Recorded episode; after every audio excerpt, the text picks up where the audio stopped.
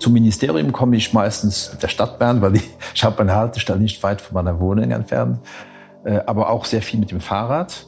Und vor allem hat das aber auch den Vorteil, ich, ich, die Leute sehen, ich, ich kann mit den Leuten reden in der Stadt Bern. Im Fahrrad, die decken mich bei der Ampel, sprechen mich an. Dann, aber Personenschützer oder so wie deutsche Minister musst du hier nicht haben. Ich habe einen Personenschützer, aber äh, der ist bei mir sehr oft, äh, kann der auch Fahrrad fahren. Man kann mit der Verkehrswende Wahlen gewinnen. Ken Livingston in London ist sogar mit I Hate Cars wiedergewählt absolut, worden. Absolut, absolut, absolut. Es gibt ja auch verrückte Ideen jetzt, um die Autobahn zu elektrifizieren. Also so ein Irrsinn habe ich aber wirklich noch nicht gehört.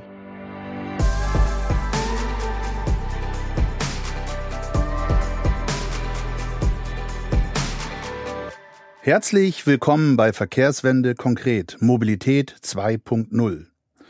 In diesem Podcast geht es um Bewegung. Wie bewegen wir uns als Menschen und wie transportieren wir Güter? Und es geht um Politik. Prominente Persönlichkeiten lassen uns teilhaben an ihrem ganz persönlichen Verhältnis zur Mobilität und erzählen, was sich verkehrspolitisch ändern muss, damit unsere Art der Fortbewegung nachhaltiger wird. Mein Name ist Dirk Pflege. Ich bin Journalist und Geschäftsführer des gemeinnützigen Verkehrsbündnisses Allianz pro Schiene. Heute spreche ich mit dem Vizepremierminister Luxemburgs, François Bausch, der gleichzeitig auch Minister für Mobilität, Verteidigung, innere Sicherheit und öffentliche Arbeiten ist. In dem Gespräch erfahrt ihr Spannendes über François Bausch als Person. Wie er als Kind einer Stahlarbeiterfamilie beruflich den Einstieg in die Schienenbranche fand.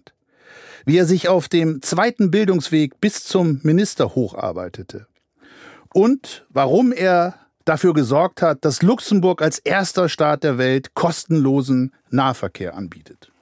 Viel Spaß beim Hören von Verkehrswende, konkret Mobilität 2.0. Ja, ich freue mich, François Bausch, äh, dass wir heute zum Interview verabredet sind. Sind denn deine Eltern damals mit dir Bahn gefahren? Ja, ja. ich bin meinen Eltern sehr viel mit Straßenbahn sowieso, aber auch äh, Bahn. Das war, war zu Beginn, ich kann mich erinnern, meine ersten Ferien haben, sind dann, damals sind die Luxemburger sehr viel zu, wir hatten ja kein, kein Meer in Luxemburg, ja. also wir haben kein Meer, heute ja, nicht, ja. trotz Klimawandel. Kommt, so noch, kommt noch das Meer. Ich hoffe, dass es auch so bleibt. Äh, aber natürlich sind wir viel ans Meer gefahren und äh, zu viel zur belgischen Küste. Das ist die Nordsee-belgische Küste. Da seid ihr mit dem Zug hingefahren? Äh, da sind wir zu Beginn Aha. Aber sehr zu Beginn nur. Ja. Und dann kam natürlich schnell das Auto. Mhm. Und das Auto hat natürlich einfach, äh, also irgendwie, das war äh, Fortschritt. Fortschritt. Ganz klar. 60er Jahre ja, ja, Siegeszug das. des Autos. Ja, genau. Und mein Vater, meine, und auch für uns Jugendliche was, das war so der Traum, sobald 18 Jahre Führerschein Auto. Ja, das war normal damals. Ja. Ganz normal. Hast du denn mit einer Märklin äh, als Kind gespielt, mit so einer Modelleisenbahn? Absolut, absolut. Hast du auch dabei? Absolut, ja. habe ich gemacht. War sehr, habe ich auch sehr gerne gemacht. Das habe ich sehr toll, sehr toll gefunden. Ich habe immer sehr viele so Spielzeuge gemocht, wo man so ein bisschen Fantasie reinbringen konnte, ja. wo man sich stundenlang beschäftigen konnte, sich in seine eigene Welt bringen konnte. Und natürlich hat Eisenbahn dazugehört. Aber das, äh, die, das gerne Straßenbahn fahren und auch gerne mit äh, Modelleisenbahn spielen, das hatte jetzt keine äh, Prägung durch die Eltern, dass deine Eltern bei der Eisenbahn gearbeitet haben oder so nicht. Nein. Das war sozusagen aus deiner kindlichen das, Eigenantrieb. Genau. Also meine ganze Familie hat in der Stahlindustrie gearbeitet. Und äh, meine Eltern, also meine, meine Familie, meine, mein Vater, Brüder und so, die haben alle auf dem Stahlwerk hier in Dommeldorf, das ist ein Vorort hier, mhm. ein Teil der Stadt Luxemburg. Da gab es einen Stahlstandort. Da gibt's, den gibt es auch heute noch, aber kein Stahl mehr, nicht, kein mhm. Stahl mehr verarbeitet. Mhm. Äh, aber das heißt, das heißt, ich kam aus der so richtige Tradition Stahlarbeitermilieu mhm. und nicht Eisenbahnermilieu. Und ähm, du wolltest aber selber jetzt kein Stahlarbeiter werden. Du hast ja die Schule abgebrochen. Ja. Und bist dann Gleisbauer geworden. Ich habe also ich habe eine ganz äh, untypische Karriere gemacht. Also ich bin zuerst äh, ja, ich habe meine Schule alles abgebrochen, so ein typisches Schicksal der Arbeiterkinder der 60er Jahre und äh, war ein bisschen so ein Enfant terrible, ne? also sehr sehr wilde Jugend, habe auch mich schon sehr früh politisch engagiert und dann bin ich, äh, habe ich mit 17 Jahren angefangen bei der Eisenbahn als ja. Gleisbauarbeiter. Und das war Zufall oder hat das jetzt mit dem Stahl das, aus deiner? Das ist absoluter Zufall. Ich meine, bei der Eisenbahn gibt es auch Stahl, ja, Gleise. Ja, aber weißt, mein, meine Eltern hatten äh, eine Gaststätte, ja. so, so eine kleine Gaststätte. Und war ein Kunde, ja, der hat äh, irgendwann die Eisenbahn hat damals, das war, kein Mensch ging mehr zur Eisenbahn zum Arbeiten. Ja. Weil Eisenbahn war so ein typischer Beruf, das ist, ja, das ist auch vergangen. Irgendwie war Eisenbahn auch abgeschrieben in den ja. 60er Jahren. Und äh, die Eisenbahn hatte sehr viele Probleme, auch um äh, Leute zu finden, die, um dort zu arbeiten. Man hat auch sehr viel weniger verdient mhm. bei der Eisenbahn als jetzt beispielsweise in der Stahlindustrie. Aber dann habe ich mich entschieden, mit 17 Jahren bin ich zur Eisenbahn gegangen. Im Gleisbau habe ich angefangen mhm. Und habe dann, äh, ja, so Gleisbauarbeit, habe aber dann sehr schnell in meinem Kopf mir gesagt, ja, das kann ja nicht alles gewesen sein in meinem mhm. Leben. Mhm. Ich, umgeschaltet. Das ist auch körperlich harte Arbeit. Ne? Körperlich harte Arbeit. Dann bin ich aber sehr schnell in ähm, Bahnhofsbereich reingekommen, Zugpersonal, Zugbegleitpersonal. Ja. Und dann habe ich äh, wieder begonnen, mein, mein, mein, Abitur nachzuholen. Ach, während, äh, der, der Berufstätigkeit, also ja, ich habe frühstück gearbeitet, mhm. freiwillig, immer mhm. nur früh, sehr früh morgens gearbeitet mhm. und dann äh, abends Abendkurse gemacht. Mhm. habe ich mein Abitur nachgeholt. Respekt. Ziel war immer, ich wollte Volkswirtschaft, also Wirtschaftslehre studieren, aber ich mhm. wollte sogar noch zur Uni gehen. Mhm.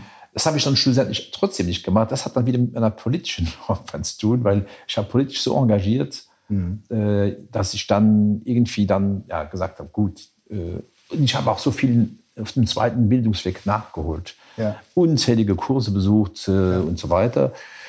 Und dann bin ich, habe ich 1989 zum ersten Mal für die Grünen fürs Parlament kandidiert und wurde dann ins Parlament gewählt. Das heißt, aus dem Job ins Parlament? Ja, ich bin von der Eisenbahn. Da war ich aber natürlich ja. schon, inzwischen hatte ich den die Laufbahn in der Eisenbahn gewechselt. Ich war Fahrdienstleiter eine, eine gewisse Zeit lang auch. Also Gleisbauer bei den, an den Bahnhöfen sozusagen, Bahnhof, Kundenkontakt? Zug, äh, Zugbegleiter, Kundenkontakt, Fahrkartenschalter und Fahrdienstleiter am Schluss. Also alles fast also, einmal durch? Fast einmal durch. Wie viele Jahre insgesamt bei der Eisenbahn? Ja, von, ich habe 73 begonnen bis 1989. Ui. Das hat, äh, für mich war dann natürlich die Eisenbahn. Und das war auch interessant, weil äh, ich habe mich sehr stark viel immer für Mobilität, für Mobilitäts- und Mobilitätsplanung äh, interessiert, auch in, auf der politischen Ebene schon sehr früh, also lange bevor grüne Politik überhaupt so äh, aktuell war. Und ich bin eigentlich auch sehr viel äh, zu den Grünen gestoßen. Es gab zwar eigentlich zwei Gründe. Erstens mal Anti-Atom, gab es auch eine sehr starke ja. Anti-Atom-Bewegung in Luxemburg. Und ich war auch, das hat mich auch sehr, das war für mich beängstigend, diese Atom- Staatsdiskussion, Robert Jung in der Zeit. Ja, ah ja haben wir und, äh, und dann natürlich der zweite Punkt war Mobilität. Natürlich, ich habe immer gesagt, ja, Mobilität ist ein Bestandteil einer anderen Lebensqualität. Äh und das ist dir so richtig bewusst geworden durch deine Tätigkeit bei der Bahn, genau. durch die Berufstätigkeit Absolut. auch. Wärst du ohne diese Tätigkeit bei der Bahn heute Verkehrsminister? Wahrscheinlich nicht, oder? Wahrscheinlich nicht, würde ich sagen. Nicht. Also es ist schwierig zu beurteilen, aber mich hat das immer fasziniert, Mobilität. Ja. Äh, und deshalb für mich war das so, also ich war ja, bevor ich ins Ministerium kam, war ich ja Weigerunter Bürgermeister auch der Hauptstadt. Ja. Da hatte ich Finanzen, äh, ja. das Finanzressort und Mobilität auch wieder. Ja, und für mich war das so zuerst hier die Hauptstadt, meine Stadt, wo ich geboren bin, wo ich mein ganzes Leben gelebt habe. Dann das äh, ganze Und dann Land. natürlich das, die, die Metaebene im Ministerium, das Ministerium, das war für mich eigentlich ein Traum. Und dann auch noch die Chance, zwei Legislaturperioden, das ja. heißt zehn Jahre ja. Mobilität auf der Landesebene gestalten zu kommen. Also für mich war das einfach, das war einfach eine Riesenchance. Und deshalb bin ich den Bürgerinnen und Bürgern auch dankbar, äh, dass ich, dass ich diese Chance bekommen habe. Und ich glaube trotzdem, dass ich äh, schon viel zurückgegeben habe und auch bewiesen habe, dass man da was machen kann. Bist du der einzige gelernte Eisenbahner von allen Verkehrsministern in Europa? Weißt du das? Äh, also jetzt auf jeden Fall. Ja, jetzt auf jeden Fall. Ja. Und äh, interessanterweise ist es auch so, unter den Verkehrsministern war immer der Spruch, ich habe mit dem Alexander Dobrindt viel ja. darüber geredet, der, hat, der hat gesagt, ja, Verkehrsministerium ist ein Schleudersitz politisch. und nach der Wahl 2018 habe ich ihm eine SMS gemacht und habe ihm geschrieben, lieber Alexander, ich bin die Ausnahme, die die Regel bestätigt. Ich wurde wiedergewählt. Ja, das war also sehr lustig. Hat er reagiert? Ja, ja, natürlich. Ja? Ich habe eigentlich mit ihm gutes, Verhältnis, gutes Verhältnis gehabt. Also, hat sich mitgefreut. Er hat sich mit, hat gesagt, ja, das ist schon toll, dass du da geschafft hast. Also, ja. und äh, das ist aber wirklich äh, die Ausnahme, die die Regel bestätigt, weil auch in Luxemburg hat es kaum ein Verkehrsminister geschafft, mehr, mehr als eine, eine Legislatur äh, im Verkehrsministerium zu sein. Äh, und äh, es gab auch einige, die haben auch ziemlich deprimiert das Ministerium gewechselt. Ja. Die wurden dann wiedergewählt. Also ist, aber ich finde das eine, also ich finde das falsch. Ich finde das ein Gestaltungsministerium, wo man sehr viel machen kann. Ja. Und vor allem in der Zeit, in der heutigen Zeit ne, muss man da viel machen können, weil, weil Verkehrspolitik äh, ist heute ein sehr, sehr wichtiger Faktor in unserer Gesellschaft. Hast du denn noch äh, Kontakt auch mit deinen ehemaligen Kollegen bei der Bahn? Ich sag mal mit Gleisbauern ja. oder äh, Kundenbetreuern. Äh, Hast du durchaus auch noch ja. von, äh, Kontakt zu ehemaligen Arbeitskollegen? Also ich habe noch immer Kontakt zu ja. ehemaligen Arbeitskollegen und ich äh, bin also ich bin auch sehr viel äh, in den letzten Jahren, äh, ich, hab ja, ich bin ja das eigentlich der oberste Chef der Bahn als Minister. Ich muss auch sagen, ich habe mit den, mit der, weil die Gesellschaft, die gehört ja zu fast 100 Prozent dem Luxemburger Staat. Und äh, ich habe aber auch mit denen ein sehr gutes Verhältnis, weil wir, haben regelmäßige so Dienstsitzungen mit der, mit der Generaldirektion wo wir durchdiskutieren strategische Punkte, die Investitionspolitik und so. Äh, und gut, ich glaube, die haben auch inzwischen Zeit zu mir ein sehr gutes Verhältnis, weil es wurde ja auch sehr viel investiert in den letzten Jahren. Und ich war auch sehr viel im Betrieb. Ich habe versucht, immer äh, Veranstaltungen zu machen im Betrieb. Ich hatte zum Beispiel 2017 habe ich denen vorgeschlagen, äh, dass wir zwei so Riesenveranstaltungen machen, wo das ganze Personal eigentlich eingeladen ist. Mhm. Und äh, das, die Idee dahinter war, ich, möchte, ich, mochte, ich wollte die Belegschaft mobilisieren für diesen unglaublichen Reformprogramm, den wir hatten, diese riesigen Investitionen, weil man, man kann das ja nur schaffen, zeitnah, wenn man den ganzen Betrieb auch mobilisiert. Mhm. Und von meiner Vergangenheit wusste ich, dass Eisenbahnen sich sehr stark identifizieren mit ja. ihrem Handwerkszeug und deshalb habe ich denen das vorgestellt. Zu Beginn haben die mich angeschaut, was, was macht der, was will der denn jetzt? Spinnt der jetzt komplett? Aber das war, diese Veranstaltung war ein Riesenerfolg. Wir hatten bei der ersten Veranstaltung gleich, ich glaube, 600, 700 äh, Ziel war, äh, der, also der Generaldirektor hat gesprochen und ich, wir beide. Wir haben das auch sehr offen gemacht, äh, so mit, mit, mit Video, Film, Einlagen und nur so erklärt, was geschieht alles, was wollen wir modernisieren. Wo wollt ihr hin? Ihr habt das Ziel hin? beschrieben. Das ist das Ziel. Und, ihr habt Lust mein, gemacht auf die ja, Veränderung. Und, und mein, mein, mein Ziel war eigentlich zu sagen, ohne euch geht das nicht. Mhm. Wir müssen alle zusammen daran arbeiten. Mhm. Ich als Minister bis, un, bis, bis, auf die untere Ebene. Aber das hast du nicht mit einer einzigen Veranstaltung geschafft. Du musstest nee, wir haben auch nicht natürlich das. Wir haben das auch zum Teil über Livestream dann übertragen mhm. und so. Mhm. Konnte, aber die zwei Veranstaltungen waren ein Riesenerfolg. Mhm. Und, und, das hat natürlich in der Belegschaft, äh, das war ein Motivationsschub. Ja. Und, und wie ist das jetzt, wenn du mit äh, Straßenspediteuren äh, dich triffst äh, oder mit äh, Angestellten, äh, was weiß ich, des Luftverkehrs? Äh, sagen die dann, das ist der, der Eisenbahnminister, das ist nicht mein Minister? Oder wie versuchst du die auch mitzunehmen zu diesem gesellschaftlichen Wandel? Also zu, zuerst mal ich habe mich auch genauso engagiert für den Luftverkehr. Aber natürlich immer mit einer klaren Perspektive, äh, dass Luftverkehr wie auch Autoverkehr ein Teil der Mobilitätskette ist. Und ich glaube auch nicht, dass wir jemand, dass wir die Gesellschaft mitbekommen oder überzeugt bekommen, wenn wir, wenn wir jetzt, sagen wir mal, ein Verkehrsmittel gegen das andere ausspielen. Das macht keinen Sinn ich möchte, für mich ist eine andere Mobilitätspolitik für dich verkauft. Ich mache keine Politik gegen das Auto oder gegen das Flugzeug, sondern für eine andere Mobilität. Und das Flugzeug wird seinen Platz haben in dieser Mobilitätskette, aber nicht, um mit einem Billigticket für 5 Euro nach Mailand shoppen zu gehen. Das ist natürlich absoluter, absoluter Irrsinn. Oder für Kurzstrecken oder sogar Mittelstrecken. Äh, und natürlich muss das Flugzeug auch äh, einen anderen Antriebsart bekommen und so weiter. Also für, ich sage mal, Interkontinentalflüge werden immer bleiben. Ich glaube, es macht keinen Sinn und es ist auch falsch, diese moralisierenden Appelle beständig zu machen gegen das Auto, gegen das Flugzeug. Damit spalten wir nur die Gesellschaft. Natürlich muss das Auto einen ganz anderen Stellenwert bekommen. Natürlich muss auch das die, die Automobilwelt dekarbonisiert werden. Das heißt elektrisch, Wasserstoff, was weiß ich. Und mit dem Flugzeug das Gleiche. Und natürlich muss das Auto auch effizient genutzt werden und das Flugzeug auch effizient genutzt werden. Es macht keinen Sinn, dass ich eine Flugbewegung mache für 200 Kilometer, da ist die Schiene unschlagbar. Es macht auch keinen Sinn, ein Auto zu nutzen äh, für fünf Kilometer. Wir haben in Luxemburg eine Mobilitätserhebung gemacht. Da haben wir festgestellt in Luxemburg, dass ja, fast 40 Prozent der Bewegungen Bewegungen unter fünf Kilometer sind. Mhm. Aber wenn du jetzt die Bahnbeschäftigten begeistern, äh, begeisterst oder begeistern möchtest für die goldene Zukunft des Schienenverkehrs und äh, neue Welt, das ist schon sportlich genug, aber es scheint dir ja auch gelungen zu sein. Aber dann werden doch auch die anderen merken, dass sie zumindest mittelfristig was abgeben müssen. Weil wenn der eine gewinnt, ich sag mal von den Verkehrsanteilen her, muss ja irgendjemand was abgeben. Ja. Und äh, das gelingt dir auch. Die Verlustängste sind dann nicht so groß, dass dir da Widerstand äh, entgegen. Die Voraussetzung ist, dass ich, dass man, wie gesagt, man muss positiv kommunizieren, nicht gegen was, sondern für was, mhm. für eine andere Vision in der Mobilität, was meistens ja auch nicht nur eine Vision für Mobilität ist, sondern für eine andere Stadt, für ein anderes Land für ein anderes Zusammenleben. Mhm. Äh, und dann machen die Leute auch mit. Natürlich muss auch die Automobilindustrie umdenken. Die Konzepte, äh, wie man Autos vermarktet, verkauft, die werden grundlegend ändern.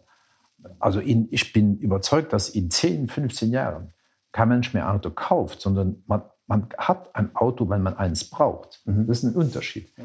Dann ist das, das Auto integriert in die Mobilitätskette. Mhm. Und natürlich müssen sich Automobilhersteller auch überlegen in Zukunft, äh, ob es sinnvoll ist, nur Autos zu produzieren oder ob mhm. es nicht vielleicht sinnvoll ist, sich zu überlegen, natürlich, dass man auch wieder Auto, auch noch immer Autos mhm. produziert und verkauft oder anbietet, aber dass, die, dass man auch Mobilitätssysteme anbietet. Mhm.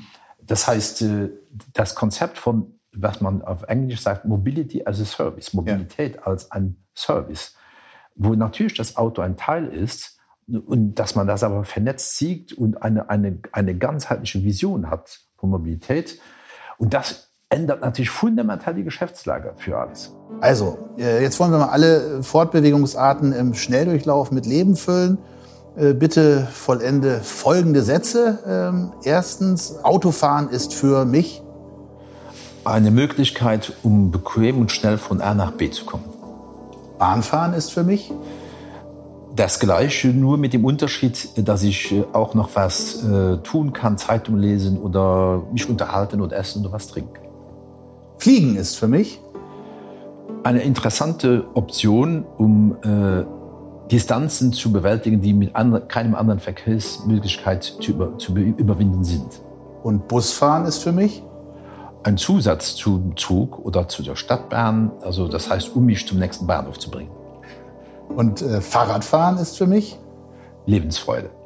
Ah ja, das heißt, du hast mindestens ein Fahrrad, ja? Ich habe mindestens ein Fahrrad, ja. Ich fahre sehr gerne Fahrrad. Ja, und zu Fuß gehen ist für mich?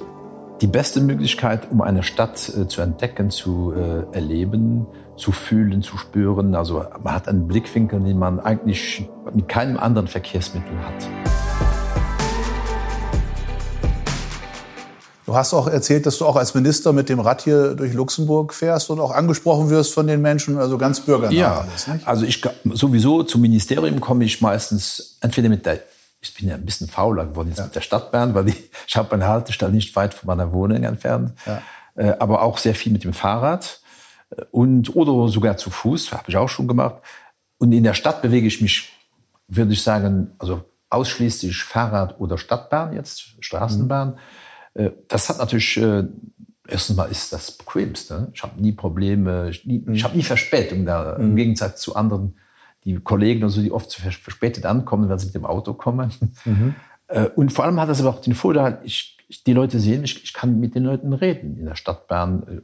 Fahrrad, die decken mich bei der Ampel, sprechen mich an. Beschimpft wirst du nicht. Beschimpft werde ich auch manchmal, aber das ist auch okay. Dann, Ja. dann- Aber Personenschützer oder so wie deutsche Minister musst du hier nicht haben. Ich habe einen Personenschützer, aber äh, der ist bei mir sehr oft, äh, kann der auch Fahrrad fahren. Das ist Einstellungsvoraussetzung. Ja, ich muss auch sagen, bis jetzt hatte ich die Chance, ich hatte, ich bin jetzt acht Jahre Minister, hatte bis jetzt noch keine persönlichen Bedrohungen im Sinne, weil alle meine Ministerkollegen hatten schon sehr, also viel mehr schwierige Situationen, wo die auch Personenschutz verschärft wurde. Aber bis jetzt, äh, Toi, toi, toi. toi, toi, bis jetzt hatte ich das noch nicht. Ja, super. Es hat ja eigentlich äh, jeder, der sich in, beruflich in der Verkehrspolitik tummelt, auch so ein Schlüsselerlebnis, wo man sagt, Mensch, äh, ich bin jetzt verkehrspolitisch politisiert worden durch, äh, was weiß ich, meine Erfahrung als Fahrradfahrer in der Großstadt und immer geschnitten von den Autos oder äh, andere Dinge. Hast du auch e- etwas, wo du sagen würdest, äh, das hat äh, neben der Prägung auch in der Kindheit bei mir, vielleicht im frühen Erwachsenenalter, irgendwie den und den Schalter umgelegt. Gibt es da sowas bei dir in deinem Leben, Ja. wo du sagst, das hat dich politisiert, verkehrspolitisiert? Ja, ganz sicher. Also ich bin eigentlich ein Stadtmensch. Ich bin in der Stadt groß geworden. Äh, Ich lebe auch gern im urbanen Raum.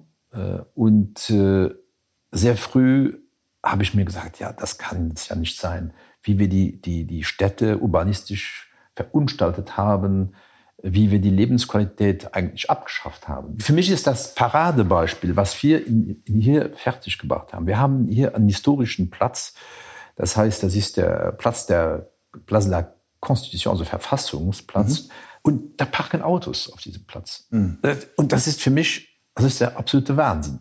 Dass man so. Die Schändung eines Die- Nationalheiligtums. Schändung eines Nationalheiligtums, dass man, wenn man so einen schönen Platz mit so einer symbolischen Bedeutung, äh, alles voller Autos dort stellt. Das ist dir irgendwann mal so richtig bewusst Ja, geworden. und das ist für mich war das so, äh, ja, was machen wir mit unserer Stadt? Ja, wie- und diese Autos stehen ja in der Ruben da, die fahren ja nicht mehr. ja, 23 Stunden am Ja, Tag 23 steht ein Stunden rum. steht das Auto. Im, Im Durchschnitt fährt man eine Stunde pro Tag. Und äh, das Gleiche gilt natürlich für öffentliche Plätze. Äh, und jetzt wickeln wir das wieder zurück. Ja, Die Straßenbahn ist ja nicht nur ein, einfach ein neues Verkehrsmittel. Das ist im Grunde eine komplette Umgestaltung der Stadt. Mit einem wahnsinnigen Gewinn, Gewinn an Lebensqualität im, im Endeffekt. Also wir haben eigentlich die, unsere Städte, unsere urbanen Räume unglaublich verunstaltet äh, durch diesen Wahn.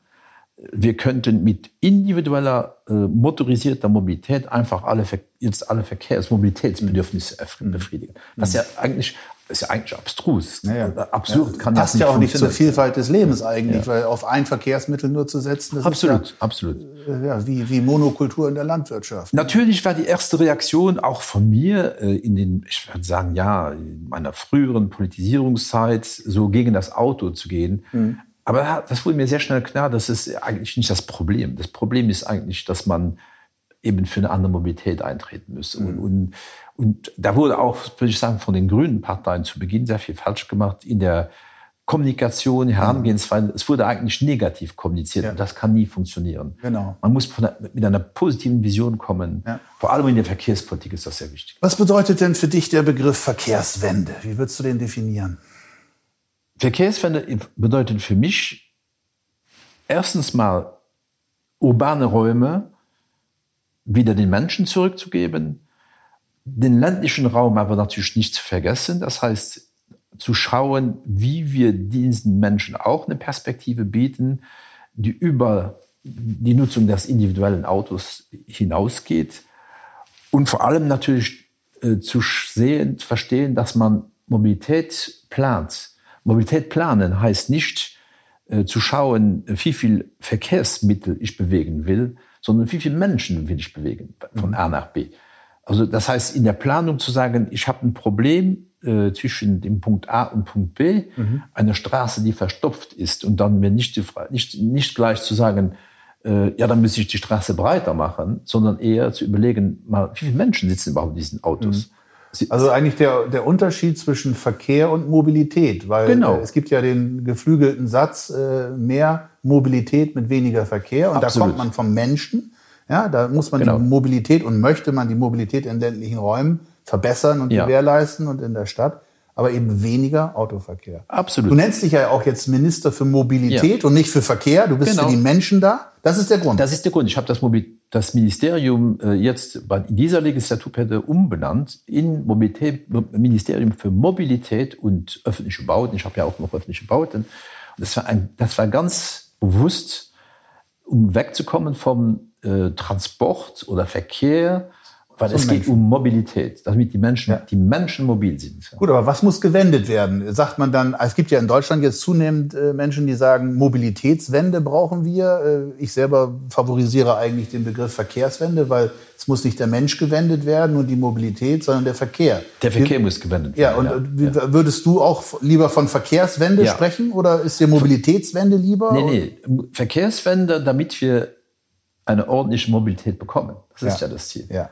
Das heißt, äh, wenn ich jetzt sage, wie ich vorhin beschrieben habe, äh, ich sage auch immer, ich bin jetzt keine, kein Stadtbahnfetischist. Ich will, Nee. ich brauche, ich habe, das war das Verrückte bei dieser Stadtbahn. Ich, äh, das war eine riesige Debatte in, in Luxemburg. Und kein Mensch, jeder hat mir prophezeit 2014, ja, dieser Minister wird 2015 scheitern, Geschichte abgewählt, sein. alles. Ja, ja, ja. Tram wird kein, es wird kein Erfolg.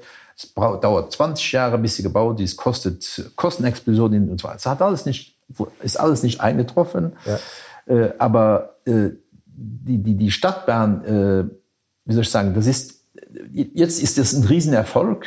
Jetzt will jeder eine Stadtbahn überall. Jetzt, alle Ortschaften sagen mir, ich habe jetzt Kommunalpolitiker, ich habe äh, Landespolitiker von allen politischen Farben, von Liberalen über Christdemokraten, die mir jetzt sagen, äh, wir möchten eine, eine Stadtbahn in, im Osten, in Echternach, das ist eine Ortschaft in Echternach. So. Das macht keinen Sinn. Wir bauen jetzt nicht überall Stadtbahnen. Weil auch mit der Stadtbahn stellt sich die gleiche Frage wie mit dem Auto. Das heißt, wie viel Kapazität, was ist mein Mobilitätsbedürfnis, das ich brauche?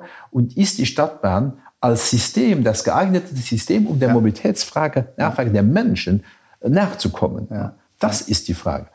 Deshalb, ich baue nicht jetzt einfach wahllos überall Stadtbahnen oder überall Züge oder lasse überall Busse fahren oder überall Autos, ich verbreitere die Straße fürs Auto. Ja, immer die Das passende ist Immer Lösung die passende Lösung finden. Äh, Und natürlich auch immer verstehen, weil diese Stadtbahn wurde gebaut mit neuen Umschlagbahnhöfen. Das heißt, dass die Stadtbahn nicht getrennt geschaut wird, sondern kombiniert mit allen anderen Verkehrsmitteln. Mit dem Bus, mit dem Fahrer, mit dem Auto, mit Park-and-Ride-Anlagen zum Teil. Das heißt, immer die, die Multimodalität sehen in dem Ganzen. Jo, welcher Staat ist denn in Europa deines Erachtens äh, am weitesten bei der Verkehrswende? Innerhalb der Europäischen Union Ja. gibt es zwei Länder, die ich, äh, also vor allem zwei, es gibt mehrere, die, die, äh, die, also die, die auch die auf dem richtigen Weg sind, auch schon sehr viel gemacht, viel weiter sind als, als Luxemburg. Also für mich ist es Dänemark ganz klar. Ja. Österreich ist sehr weit. Österreich hat eine lange Tradition im Eisenbahnverkehr, äh, hat, hat sehr viel von der Schweiz äh, mit der Schweiz gemeinsam, Ja. ist wegweisend, glaube ich, schon in, in, dieser Hinsicht. Und dann einige Nord Schweden ist auf, sehr, sehr gutes. Nur was äh, zeichnet diese drei Länder jetzt aus, wenn du das in zwei Sätzen pro Land sagen müsstest? Warum sind die so weit? Was haben die richtig oder gut gemacht? Also erstens mal Eisenbahnverkehr sehr hoch gehalten. Ja. Nie Alle richtig- drei, ja? Mhm. Alle drei. Zweitens äh, die Multimodalität sehr, sehr schnell entdeckt. Und drittens natürlich vor allem auch in den Ballungsgebieten verstanden, dass die Lösung darin liegt, diese die Stadt für die Menschen wieder zu gestalten. Ne? Also für mich ist ein Kopenhagen ist ein, ein Traumbeispiel Ein äh, da- davon. Ne? Bist du mal mit dem Fahrrad äh, auch durch Kopenhagen? Natürlich war ich, ich bin äh, sehr, sehr stark äh, beeindruckt. Ich kenne schon den Jan Gehl. Äh, Jan Gehl ist der, ist der große Architekt äh, von Kopenhagen. Okay, äh, und der hat ja, der, hat wesentlich Kopenhagen geprägt, in, auch, auch hauptsächlich Fahrradkultur. Aber hat natürlich auch sehr viel äh, in der ganzen Welt gemacht. Äh, in die Fifth Avenue in Manhattan umgestalten. Das war Jan Gehls Büro Okay. oder Jan Gehl. Den kennst du persönlich auch schon Ich kenne ihn persönlich, ja. Der hat ein, es gibt einen wunderbaren Film, ist auch, äh, kann man auf YouTube schauen. Äh, der Film äh, zeigt sein Lebenswerk, ein bisschen seine Philosophie Ja. über, äh, und, und die- seine Philosophie ist übersch überschrieben, hat auch ein sehr schönes Buch gemacht darüber, Cities for People. Ja. Städte, urbane Räume für Menschen. Das passt zu deiner Philosophie. Insofern seid ihr Brüder im ein Geiste. toller Kern, ein toller Kern. Ist, Der ist mir ist natürlich viel älter als ich, aber aber also große Bewunderung für ihn. Und Aber du würdest dich nicht als deinen Schüler bezeichnen. Du hattest den Nein. Menschen schon vorher im Mittelpunkt deiner äh, Genau, hatte ich schon, aber aber, aber es passte gut, als ihr euch. Hat mich sehr stark beeindruckt. Okay. Äh, ich habe einen Vortrag von ihm erlebt äh, auf einer Velocity-Konferenz, ist schon sehr lange her, weil ich noch, da war ich noch nicht Minister und da hat er einen Vortrag gemacht, der war einfach grandios über äh, Gestaltung des Verkehrs in den urbanen Räumen. Ja. Einfach grandioser Mensch. Was macht ihr hier in Luxemburg jetzt äh, für die Fahrradfahrer? Weil Kopenhagen in der Tat ist ja jetzt die Fahrradstadt schlechthin. Was macht ihr hier für Fahrradfahrer? Das ist auch so ein Beispiel. Die Fahrradkultur in Luxemburg war komplett verschwunden. Luxemburg hat immer gute Radrennfahrer gehabt, noch. Ja, aber Fahrradkultur inexistent. Also und ich hatte ja, ich Bevor ich Minister wurde, war ich aber unter Bürgermeister der Hauptstadt, ja. dort zuständig für Mobilität. Ja. Bin ich zwei, habe ich 2005 begonnen. Und dann äh, eines meiner großen Ziele war natürlich, neben auch schon damals zu drücken, die Stadt mit zu drücken in Richtung Stadtbahn, ja. war natürlich äh, Fahrradkultur zurückbringen. Ja. Und wir haben sehr viel gemacht dann in der Stadt, äh, auch sehr spektakuläre Aktionen mit dem Auto Raum weggenommen.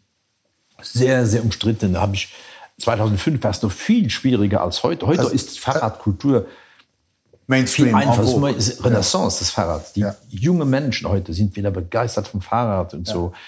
Aber, Aber wie habt ihr den Raum weggenommen? Nicht mit Pop-up-Radwegen wie in Berlin äh, jetzt nee, zu Corona-Zeiten, sondern richtig baulich eigene Baulich einige Flächen. Wo vorher Autoverkehr war. Ja, also ein ja. Beispiel ist diese Brücke, wo du auf dem Foto siehst, gibt's eine, gegenüber gibt es eine zweite Brücke. Ja da fährt keine Tram drüber. Die ist, die ist auch historisch, aber weniger historisch als diese Brücke. Ja. Als ich dann begann, 2005, gab es eine Baustelle auf dieser Brücke. Ja. Eine Fahrbahn wurde erneuert, ja. äh, zum Teil auch Bürgersteige.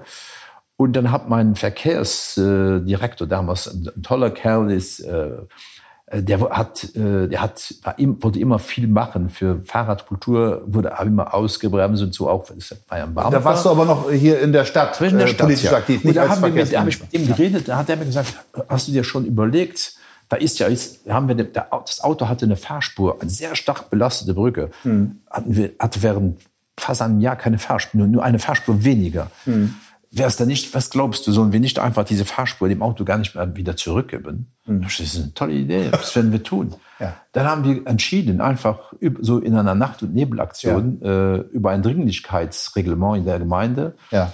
diese Fahrspur einfach definitiv äh, dem Fahrer zu übergeben. Ja, super. Das war natürlich das war super, sagst du, aber ich kann dir sagen, die Debatte war damals nicht super. Ich hatte also das war ein riesen Drohmails. Ja, also Droh, also natürlich alle Christdemokraten, alles was du von anderen politischen Parteien, die haben mich auf mich losgetreten. Aber heute finden es ne? alle super. Heute, heute, heute findet das jeder super. Ne? Ja, so ist das.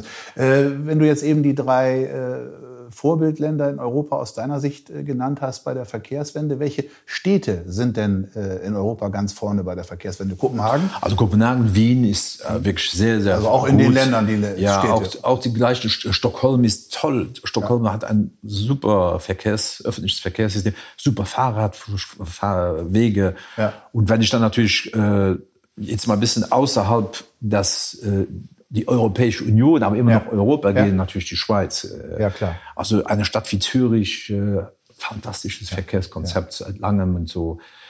Aber es gibt inzwischen sogar auch außerhalb äh, des Kontinents interessante Entwicklungen. In Kanada zum Beispiel eine Stadt wie Vancouver oder Montreal hat sehr viel gemacht. Äh, in den Vereinigten Staaten Portland. Portland, fantastisches gemacht für den öffentlichen Verkehr, Fahrradwege, also ist schon eine Dynamik. Und da fährst du auch immer hin und schaust dir das denn vor Ort ja, an, teilweise, um zu lernen? Ich war ja? in Montreal, ich war in Vancouver, ich war ja. in Portland, äh, habe ich mir das alles angeschaut. Also und die machen nicht nur Fahrrad, sondern die machen auch ganzheitlich für den Menschen ja. eine neue Mobilität, auch mit ÖV. Sehr, sehr. Die sind natürlich, ähm, also in den Vereinigten Staaten noch ein bisschen, also es ist also es dauert noch ein bisschen, aber mhm. da gibt es immer, immer mehr Städte, die auch äh, sich umschauen, die mhm. umgestalten. Manhattan, äh, Manhattan ist viel passiert in den letzten äh, mhm. Jahren. Ne? Also mhm. die haben ja jetzt ganz äh, ganze Pläne. Und da gibt's Paris mit Anne Hidalgo, die hat und das sind fantastische ja Pläne für Paris. Das, hat, das hätte man vor 20 Jahren mal einem Menschen erzählen ja, müssen. Dass man an der Szene dass, in, dass 20 Jahre später eine Frau Paris äh, als Bürgermeisterin ist äh, mit dieser, das ist ja eine rot-grüne Mehrheit in, ja. in, in Paris Und dass dann diese, diese, erstes Mal diese Mehrheit so lange Bestand hat, mit solchen waghalsigen Ideen für die Pariser, ja. äh, also vor allem für den Autoverkehr in Paris, was das. Es also man ja kann mit der Verkehrswende Wahlen gewinnen. Ken Livingston in London ist sogar mit I Hate genau. Cars wiedergewählt absolut, worden. Absolut, ja. absolut. Tallinn zählt ja auch in, in äh, Estland zählt ja zu den ähm, Vorreitern äh, in Europa. Ähm, da warst du auch mal vor Ort und hast dir das ja. angesehen? Tallinn, glaube ich, hat einen strategischen Fehler gemacht. Und das ist, dass die das nur für Einwohner gemacht haben.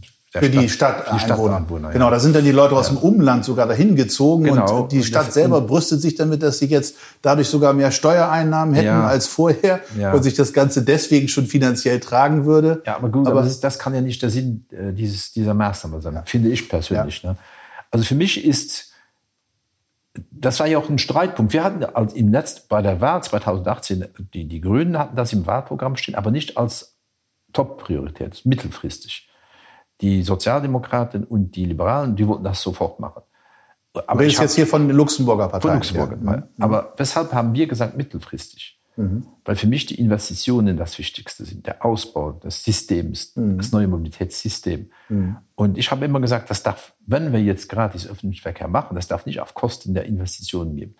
Bei den anderen war es umgedreht. Da war es eher das ist, und, und dann sage ich, dann wird es so eine Gadget-Geschichte. Man, mhm. man muss, also es fährt kein Mensch mehr Bahn, weil es, wenn es umsonst ist, wenn, wenn die Verbindung schlecht absolut schlecht ist, ja. wenn die Qualität katastrophal ist äh, und der, der, der Dienst am Kunden äh, nicht, nicht klappt und so weiter. Gut, soweit so klar. Also man muss ein gutes Angebot haben äh, ja. und dann kann man den gratis äh, ÖV machen. Aber was für Ziele hattest du mit äh, dem gratis öffentlichen Verkehr?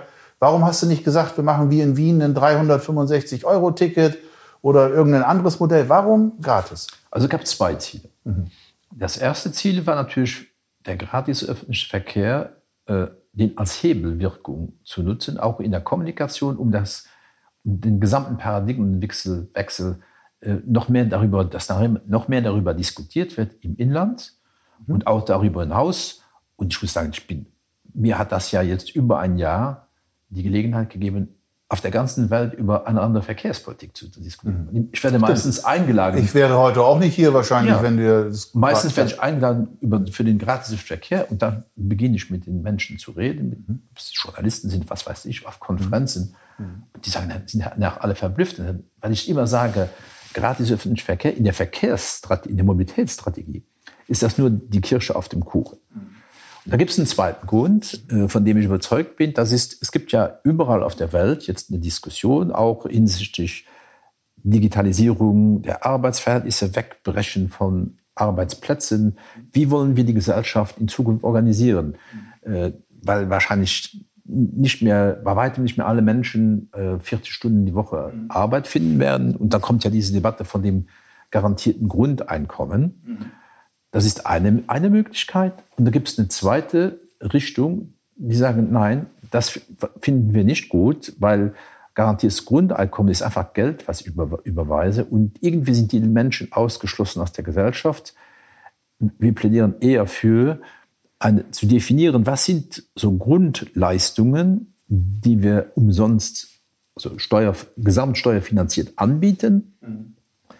Und dann äh, äh, brauchen wir kein garantiertes Grundeinkommen, weil jeder hat ja dann äh, die Sache, das ist zum Beispiel ein garantiertes Recht auf eine, äh, auf eine ordentliche Wohnung.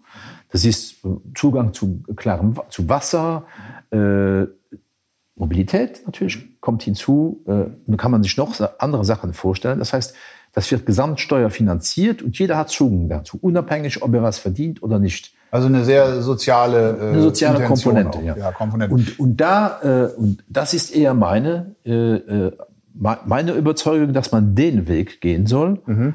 Und äh, deshalb sage ich auch immer, es ist natürlich in der Nutzung umsonst, aber es muss ja jemand das zahlen. Es mhm. wird über das Gesamtsteuersystem mhm. wird es finanziert. Und es ist natürlich deshalb auch viel sozialer, weil natürlich diejenigen, die mehr verdienen, zahlen das System am meisten. Mhm sind oft aber auch die, die am wenigsten äh, davon profitieren, weil die meistens andere, viel luxuriösere fahren weiter in ihrem SUV. Fahren weiter in ihrem SUV, was weiß ich. Mhm. Und je weniger ich verdiene, äh, je mehr ich davon profitiere. Also im Grunde ist es jetzt so, jemand in Luxemburg, der den sozialen Mindestlohn verdient, ja. Der hat es wirklich umsonst, weil der zahlt meistens auch keine direkten ja. Steuern, also außer seine der indirekten profitiert. Steuern. Der profitiert am meisten. Und, und die SUV-Fahrer, die, die zahlen aber meistens nicht. Viel, viel, mehr Steuern, hat ein höheres Gehalt und zahlt am meisten im System. Das ist interessant, dass du als grüner Verkehrsminister zwei Hauptgründe anführst. Der eine ist Kommunikation, der andere ist sehr stark sozialpolitisch motiviert. Das Thema weniger Autos oder äh, weniger äh, Schadstoffausstoß war jetzt gar nicht im Mittelpunkt. Ne? Für, für, mich persönlich, das ist, da, damit verkaufe ich den Leuten eine Illusion. Natürlich ist es im Endeffekt, wenn ich ein gutes System habe und ich brauche nicht mal mich zu, darum zu kümmern, welches Ticket nehme ich jetzt für welchen Fahr oder habe ich ein Ticket verbunden, was weiß ich. Mhm. Wenn das alles wegfällt, ist es natürlich einfacher ein- und auszusteigen. Ja, klar. Das ist ganz klar. Und es gibt wahrscheinlich auch einen kleinen Teil Prozentsatz jetzt von Leuten, die allein deswegen vielleicht mal einsteigen. Aber das ist nicht, Kannst du da schon, kannst du da schon einen Unterschied feststellen? Zwischen vorher und nachher wegen Corona wahrscheinlich schwierig. Ist schwierig. Also wir haben natürlich festgestellt, die ersten zwei Wochen, ja. es, es gab schon äh, eine Steigerung in den öffentlichen Verkehrsmitteln. Aber mhm. das ist nichts gegenüber den Steigerungen, die wir hatten mhm. in den letzten 15 Jahren, weil wir in die Eisenbahn investiert haben. Mhm. Wir haben in Luxemburg in der allein auf der klassischen Schiene mhm. äh, in binnen 15 Jahren eine Steigerung des Passagieraufkommens um 85 Prozent bekommen. Wahnsinn. Das, ist, das hat mit dem gradativen Verkehr nichts zu tun. Das hat mhm. damit zu tun, dass wir einfach ausgebaut haben, weil, mhm. weil wir die Verkehrsleistung der Bahn ausgebaut wir haben. Das wurde so weit ausgebaut, zu einem gewissen Zeitpunkt nur mit zusätzlichen Zügen, mhm. dass das System ja fast kollabiert ist, weil wir, mhm. weil wir die Kapazität und mhm. was ich jetzt gemacht habe, die letzten acht Jahre, ist eigentlich Ausbau der Schienenkapazität, Verdopplung der Gleise, mehr Bahnhöfe, mhm. neue Strecken und so weiter. Mhm. Also wir haben in den, das nach der Kriegs, nach der Nachkriegszeit, mhm. also es ist absolut Wahnsinn, was, hier, was wir hier gemacht haben. Wir haben mhm. jetzt in 15 Jahren so ausgebaut, die ganze Eisenbahn. Also und das ist damit stärker dann gewachsen als der Pkw-Verkehr prozentual? Ja, nicht, nee, kann man so nicht sagen, weil man muss natürlich auch wissen, äh, Luxemburg äh, hat ein hohes Wachstum gehabt, Wirtschaftswachstum die letzten äh, 20 Jahre und Bevölkerungswachstum vor allem. Mhm. Die Bevölkerung ist unglaublich gewachsen. Wir haben wir liegen weit über dem europäischen Durchschnitt im Bereich Bevölkerungswachstum. Ja. Aber das, das Modern Split hat sich trotz dem hohen Wachstum der Bevölkerung zugunsten des öffentlichen Verkehrs sehr Und stark Wo liegt verbessert. ihr jetzt in Luxemburg? Wie viel haben wir? Also wir liegen jetzt landesweit liegen wir ja so, äh, ich würde sagen so bei 25, 75. Ne? Also, Nur Schiene oder nee, auch mit Bus? Also nee, öffentlicher 25 Prozent ist schon der öffentliche Verkehr gesamt. Straßenbahn, Aber Tendenz Bus, weiter steigend. Ja. Und äh, das Objektiv müsste sein, meiner Ansicht nach, bis 2035 auf einen Anteil zu kommen, 60, 40.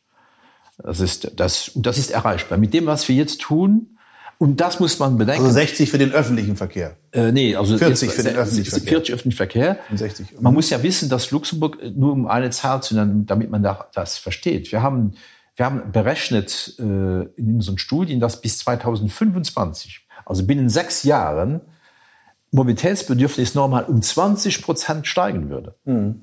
Also das, das sind unglaubliche Zahlen, die hängen natürlich mit diesem, mit der Entwicklung Luxemburgs zusammen. Das heißt, und trotzdem, trotzdem wollen wir den Anteil äh, der Schiene und des Öffentlichverkehrs massiv steigern mhm. im Gesamtaufkommen. Mhm. Das heißt, wenn man das alles, man müsste eigentlich, wenn man jetzt auf 40 Prozent öffentlicher Nahverkehr kommt, mhm. muss man das bedenken. Das geschieht nicht bei einer stagnierenden, gleichbleibenden Bevölkerung oder Arbeitsplätzen, sondern bei steigernder Bevölkerung mhm und Steigerung der Arbeitsplätze. Wenn das Verkehrswachstum äh, Luxemburg vor so große Herausforderungen stellt, sowohl auf der Straße als auch jetzt im öffentlichen Verkehr, wäre es da nicht äh, sinnvoll, auch die ähm, äh, Benzinpreise anzuheben? Weil ihr habt doch jetzt im Moment als Billigtankland, habt ihr doch sogar äh, Tanktourismus und äh, reizt zusätzlichen Autoverkehr an. Absolut richtig. Das haben wir jetzt auch gemacht. Wir haben jetzt die CO2-Steuer eingeführt. Äh, das ist der Einstieg, das heißt 20 äh, Euro äh, die Tonne ab diesem Jahr und dann steigen wir nochmal zusätzlich 5 Euro nächstes Jahr und 5 Euro im Jahr 2023. Das ist dann das Ende dieser Legislaturperiode und das muss auch weitergehen. Ne? Das, wir müssen mit den Benzinpreisen natürlich auch äh, über die CO2-Steuer raus. Ich finde, die CO2-Steuer ist das Gerechteste, weil das natürlich mehr auch äh, dem Verbraucher entspricht. Und Benzin sowieso, ich sage immer, wenn ich das Auto als Auto belaste, das bringt ja nicht viel. Weil ich, wenn denn jemand, der nur, ich weiß nicht, äh, 2000 Kilometer im Jahr fährt, Ja, ja. das ist der ja einfach Verbrauch. Irrsinn. Ich, ich soll ja keinen strafen, der das Auto in der Garage stehen hat, sondern der- es muss was kosten, je mehr ich fahre. Vor allem fahre ich dann auch immer mehr um, unnütz. Ne? Also wenn so, ich habe ja gesagt, in Luxemburg sind fast 40 Prozent der Ge- Verkehrsbewegungen sind unter fünf Kilometer mit dem Auto. Das ist absolut das ist Irrsinn eigentlich. Ja. Ja, ja. Es gab ja am Anfang, als ihr den äh, kostenlosen äh, Nahverkehr eingeführt habt, gab es ja auch teilweise, habe ich gelesen, Widerstand von den Eisenbahngewerkschaftern, die um ihren Arbeitsplatz gefürchtet haben, keine Ticketkontrollen mehr. Äh, ist alles, äh, hat sich in Wohlgefallen aufgelöst oder gibt es immer noch skeptische Stimmen, was den kostenlosen Nahverkehr angeht? Nee, die sind alle, alle verschwunden. Es gab sehr viele Befürchtungen, aber ich habe die, ich habe sehr viel mit denen auch äh, ge- geredet und habe ihnen gesagt, hört mal, liebe Leute, ich bin gegen leere Züge, im Sinne leere Züge, dass kein Personal mehr vorhanden ist.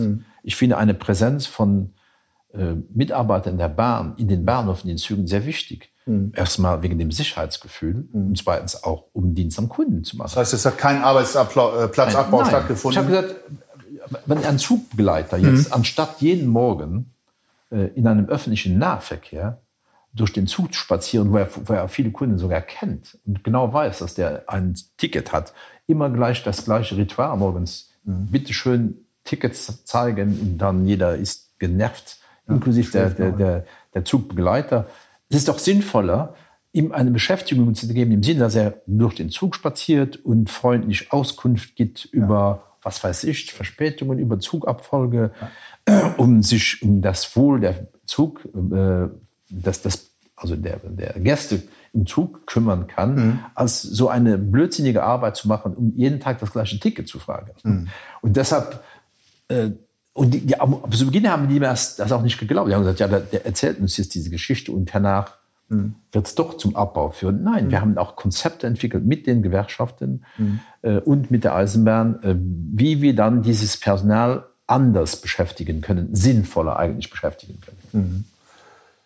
Lass uns noch mal zum Güterverkehr kommen, weil die Verkehrswende entscheidet sich ja nicht nur im Personenverkehr, sondern äh, auch im Güterverkehr. Ihr habt sicherlich in Luxemburg ähnlich viele Lkw auf den Autobahnen wie wir in Deutschland. Auch grausam, ja. Grausam, Sehr ja. grausam, ja. Autobahnen, wir, haben, wir sind ja auch ein Durchgangsland, Transitland, das ist so schrecklich. Für, an die Autobahnen, wir haben da die Strecke von den Häfen Antwerpen runter, quer durch Luxemburg nach Frankreich. Also wirklich sehr stark belastet, ja. Ja, was macht ihr, um die äh, Güter auf die Schiene zu bringen? Ja, wir setzen natürlich auf die Schiene. Das heißt auch da Infrastruktur ausbauen. Wir haben äh, eine neue Infrastruktur gebaut, eine multimodale Plattform in Bettenburg. Das ist mitten im Herz Luxemburgs. Von dort aus bauen, haben wir ein, ein engmaschiges Netz jetzt von äh, Schienenautobahnen aufgebaut, wo auch äh, in Zusammenarbeit mit den Fracht, äh, mit dem LKWs-Firmen eben Lastwagen immer mehr auf die Schiene gebracht werden mit intelligenten Systemen. Und auch da, sage ich, ist, ist das gleiche Prinzip als jetzt bei dem Personenverkehr. Die Mobilitätskette sehen.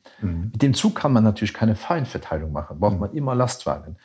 Der Zug kommt auch nicht in jedes Dorf, man braucht immer wieder Lastwagen. Aber es macht doch keinen Sinn, wenn ich jetzt das Beispiel nehme vom Le Belou im Süden äh, von Frankreich äh, nach äh, Bettenburg zu fahren, aber in der gesamten Strecke mit einer vollen Fracht, um das alles auf der Straße zu tun. Da geht es doch viel bequemer, wenn ich mit dem Lastwagen auf die Schiene fahre und der Zug mich dann äh, über die große Distanz bringt und ich dann mit dem- mit meinem Laster wieder runterfahre und dann äh, die Feinverteilung Und da mache. bietet ihr ein hochmodernes Angebot äh, in Bettenburg. Ja, Ja, haben wir uns heute sogar gemeinsam angesehen. Ist Ja. sehr beeindruckend. Autobahn auf Schienen ist ein Slogan. Autobahn auf Schienen, ja. Das heißt, da werden diese sogenannten Sattelauflieger, die Anhänger, die Lkw-Anhänger, die kommen dann da auf den Ja. Zug für die lange Strecke und fahren dann durch fahren ganz dann, Europa. fahren dann mit dem Zug. Also es gibt, gibt verschiedene Techniken. Es gibt natürlich die klassischen Container rüber zu, vom Laster runterzunehmen und auf den Zug zu setzen.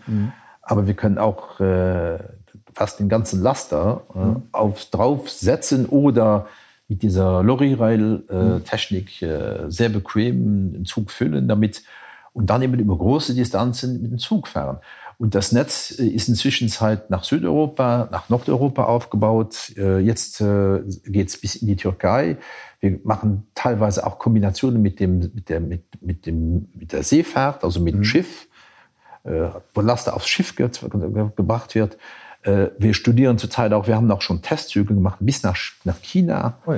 Also zwei verschiedene Gegenden in China zusammen mit, wir haben, wir versuchen jetzt über den südlichen Teil durch die Türkei zu machen oder den nördlicheren über Polen zu machen. Also gibt es interessante Routen, die man da machen kann. Äh, und das macht einfach Sinn. Ein, ein Beispiel ist, die Fracht übers Schiff braucht fünf Wochen von China nach Europa, im Zug zwei Wochen. Ja, riesen Zeitunterschied. Also, Habt ihr denn schon Erfolge jetzt auch, die ihr messen könnt im Schienengüterverkehr oder ist das Angebot noch zu neu, was ihr da? Nee, wir haben schon Erfolge. Also erstens mal ist äh, der Güterbereich es gab eine, während einer gewissen Zeit die Diskussion, ob wir überhaupt eine Güterabteilung in, bei der Luxemburger Eisenbahngesellschaft aufrechterhalten sollen. Hm. Und glücklicherweise, da gab es, das war schon vor meiner Zeit, äh, hat äh, ein, äh, ein, ein sozialdemokratischer Minister, war das damals entschieden, mit der Eisenbahn das, das nicht zu tun, das abzustoßen, sondern hm. zu behalten. Und, äh, und jetzt, wie gesagt, wir investieren sehr viel in den Ausbau dieses, dieser multimodalen Plattform. Und wir hatten auch eine Diskussion im Benelux-Raum äh, zur Einführung der Gigaliner zum Beispiel. Ja. Diese XXL-Laster. Und ich war dagegen. Da, ja. Der holländische. Da habt ihr nicht das Prinzip gemacht wie im Personenverkehr, alles billiger oder gar gratis. Nein, ich, ich bin äh, gar nicht überzeugt davon, weil, ja. weil irgendjemand muss das da zahlen. Ja. Weil geht auf Kosten erstens mal der Fahrer, weil die Arbeitsbedingungen, die sind äh, schrecklich in diesem ja. Sektor. Ja. Und vor allem jetzt mit Osteuropa, was da ist. Also es gibt ja einen Riss durch ganz Europa im Verkehrsministerrat äh, im Punkt Sozialdumping, was da abläuft, das ist, das ist ja unmenschlich. Das ist mhm. Sklaverei, was da zum Teil mhm. äh, gemacht wird. Mhm. Und, äh, und vor allem ist es, macht es auch hier Sinn, zusammenzuarbeiten. Der, wie gesagt, der, das Ziel muss sein, gute Schieneninfrastruktur und äh, die Schiene soll für die langen Strecken da sein. Und so Giga-Geschichten, Gigaliner-Geschichten, also ich, das ist ja absoluter Irrsinn, müssen wir wieder alles umbauen, weil die können ja nicht mal von der Autobahn runterfahren. In Deutschland wird argumentiert, das sei ein Beitrag zum Umweltschutz, weil der größere Lkw ja, äh, mit weniger Benzin, Dieselverbrauch, die gleich mehr Menge transportieren kann oder also. Ja, weshalb nicht gleich auf den Zug umsteigen? Das ist ja, es gibt ja auch verrückte Ideen jetzt, um die Autobahn zu elektrifizieren. Ja. Also so ein Irrsinn habe ich aber wirklich noch nicht gehört. Also wir haben die ganzen Zugnetze sind oder werden elektrifiziert. Haben wir ein fantastisches Netz, können wir noch ein bisschen ausbauen, auch flexibler gestalten, harmonisieren in den Regeln. Das ist, ist zum Beispiel sehr wichtig. Beim vierten Eisenbahnerpaket ist der technische Teil für mich sehr wichtig, weil da geht es ja um, um äh, gleiche Standards überall ja. in Europa. Äh, das ist alles wirklich, aber das ist absoluter Irrsinn, um zu glauben, wir müssen jetzt alles über die Straße da transportieren. Das ja. ist ja absolut verrückt. Kann man denn äh, nur mit Anreizen arbeiten oder muss denn die Verkehrswende auch wehtun? Ich bin der Überzeugung, dass die Theorie von dem, äh, wie auf Englisch gesagt wird, Carrot and the Stick, ja, der, der, Stab und die Karotte äh, funktioniert, aber man muss zuerst mal eine Karotte hinhängen. Ja. Äh, aber zurzeit, ich kann ja nicht, ich, ich sage immer, es macht keinen Sinn, jetzt ich weiß nicht, Mautsysteme einzuführen in einer Stadt, mhm. wo der öffentliche Nahverkehr äh, einfach sehr schlecht ist. Also die Reihenfolge ist wichtig. die Reihenfolge ist wichtig, dass man die einhält. Man muss mhm. zuerst das Angebot, die Qualität des Angebots, die muss mhm. klappen, die Alternative muss da sein. Wir haben ja jetzt eine Debatte in Europa über Flugverkehr, über mhm. kurze Strecke. Mhm. Über, jetzt wird gesagt, ja, komm, wir verbieten den Kurzstreckenflugverkehr. Mhm. Das finde ich absoluter Quatsch, weil das ist natürlich mittelfristig richtig. Aber, aber kurzfristig die Eisenbahn ist überhaupt nicht darauf vorbereitet zurzeit. Mhm. Leider, muss ich natürlich sagen. Und, und deshalb äh, streite ich jetzt sehr viel im Europäischen Verkehrsministerrat, damit wir endlich diese Eisenbahnnetze so bauen, dass alle europäischen Hauptstädte ordentlich miteinander verbunden sind. Also es ist immer eine Frage, wenn ich, ich kann die Menschen nicht bestrafen und sie, ihnen, und sie zum Umdenken zwingen, wenn es überhaupt keine Alternative gibt. Mhm. Das, das, führt, das führt dann dazu, was in Frankreich geschehen ist mit äh, Gilets und, und Gelbwesten und so. Mhm. Und ich glaube auch nicht, dass das eine, man muss eine positive Vision haben. Okay. Wenn ich einmal hier in Luxemburg, wenn das die ganzen Investitionen, ich sag mal, ich würde mal sagen, so um 2027, 2028 ist der Großteil der Investitionen, die wir brauchen, um ein hochwertiges, qualitatives öffentliches Verkehrssystem, ist das alles abgeschlossen. Hm. Da bin ich erstens mal überzeugt, dass ein ganz großer Teil der Bevölkerung freiwillig das nimmt. Die Menschen sind ja nicht blöd. Genau. Die Menschen, wenn, wenn ich in diese Stadtbahn einsteige und die Qualität gut ist, dann mache ich das freiwillig. Ne? Natürlich wird wahrscheinlich ein Teil bleiben, das jetzt 20 Prozent ist oder was weiß ich, die sagen, das ist mir egal, ist so sogar toll, jetzt fahren die alle Zug, dann habe ich mehr Platz auf der Straße. Mhm. Dann müssen wir sagen, gut, mein lieber Freund, Dafür zahlst du. Dafür musst du aber auch was vielleicht mehr zahlen. Güterverkehr, Personenverkehr, Europa. Wer profitiert äh, am Ende von der Verkehrswende? Warum lohnt es sich für dich, diesen langen Weg zu gehen und dieses Engagement aufzubringen? Was, was treibt dich da an? Was glaubst du, wer ist der Profiteur am Ende? Der Wirtschaftsstandort insgesamt. Ich glaube, dass Mobilitätspolitik im 21. Jahrhundert, wenn sie nicht so gestaltet, wie ich es jetzt erkläre, das führt dazu, dass die Wirtschaftsstandorte, die das nicht tun, die werden scheitern. Im Gegenzug, die das schnell und früh erkennen, die werden gewinnen. Weil die Problemlage äh, in unserem Jahrhundert ist ganz klar, äh, wir, wir müssen nicht nur aus klimatologischen Bedingungen äh, den Verkehrs, die Verkehrswende hinbekommen, sondern auch aus anderen Gründen. Die, die, die, die UNO sagt voraus, dass bis 2050 so um die 80 bis 25 80 Prozent der Menschen in urbanen Räumen leben. Äh, also beim besten Willen, wir können ja die urbanen Räume dann nicht so gestalten, wie wir das im letzten Jahrhundert gemacht haben. Das wird nicht funktionieren. Das geht geradewegs in die Sackgasse. Mhm. Das heißt, urbane Räume, Städte, aber auch ländliche Räume aus anderen touristischen Überlegungen heraus oder anderen wirtschaftlichen hinaus, die werden komplett unattraktiv, wenn sie das nicht hinkriegen. Deshalb, je schneller man das jetzt macht, diese, diese Transition einzuleiten, je mehr gehört man hernach zu den Gewinnern und je langsamer man das hermacht, je brutaler wird hernach die Rechnung werden. Und da muss man wahrscheinlich viel in einem viel kürzeren Zeitraum das tun. Das ist immer sehr schwierig, vor allem weil es hier ja um sehr viel Infrastruktur geht, hm. die man aufbauen muss. Also mehr Lebensqualität für die Menschen, Beitrag zur Stärkung des Wirtschaftsstandortes, ja. Klimaschutz. Klimaschutz, ganz klar, ja. ein wichtiger Beitrag zum Klimaschutz und vor allem auch äh, die, die Mensch, den Mensch wieder in den Mittelpunkt stellen. Jo, mit diesem positiven Ausblick möchte ich gerne zu meiner letzten Frage kommen. Hast du ein Eisenbahn-Lieblingslied? Ich habe bin eigentlich ein äh, Fan von äh, Tango-Musik. Ja. Äh, ich mag sehr, sehr gern Piazzolla. Gibt es auch äh, sehr vieles äh, heute, was äh, Piazzolla und Jazz mit Jazz vermischt wurde. Sehr tolle Musik. Aber, aber da, der hat kein Eisenbahnlied. Es gibt, gibt, ein Eisenbahnlied, aber es gibt eins, das heißt Hasta el Ultimo Tren aus Argentinien, ein spanischer Tango, ja. wo es um Züge geht, aber vor allem auch um Tango geht. Ja. Ganz herzlichen Dank. Ich habe mit François Bausch gesprochen, dem Vizepremierminister von Luxemburg und Verkehrs- oder Minister für Mobilität und öffentliche Arbeiten, so heißt sein korrekter Titel, über die Verkehrswende hier in Luxemburg, aber eben auch mit Bezug auf ganz Europa. Es war ein tolles Gespräch. Ganz, ganz herzlichen Dank für die viele Zeit. Und äh, ich hoffe, es hat dir auch ein bisschen Spaß gemacht über Verkehrspolitik zu reden, macht mir immer sehr viel Spaß. Super. Über Mobilität. Mobilität, ja. Ganz herzlichen Dank. Dankeschön. Merci Dank, beaucoup. Ja. Das war die Folge 3 des Allianz Pro Schiene Podcasts Verkehrswende konkret Mobilität 2.0. Jeden dritten Sonntag im Monat spreche ich mit prominenten Persönlichkeiten über unser aller Mobilität und was sich verkehrspolitisch ändern muss. Gesprächspartner heute war François Bausch, Luxemburgs Vizepremierminister und Verkehrsminister. Habt ihr Vorschläge, mit wem ich über die Verkehrswende sprechen soll? Ihr könnt mir über verkehrswende-konkret.de schreiben. Den Link findet ihr in den Show Notes.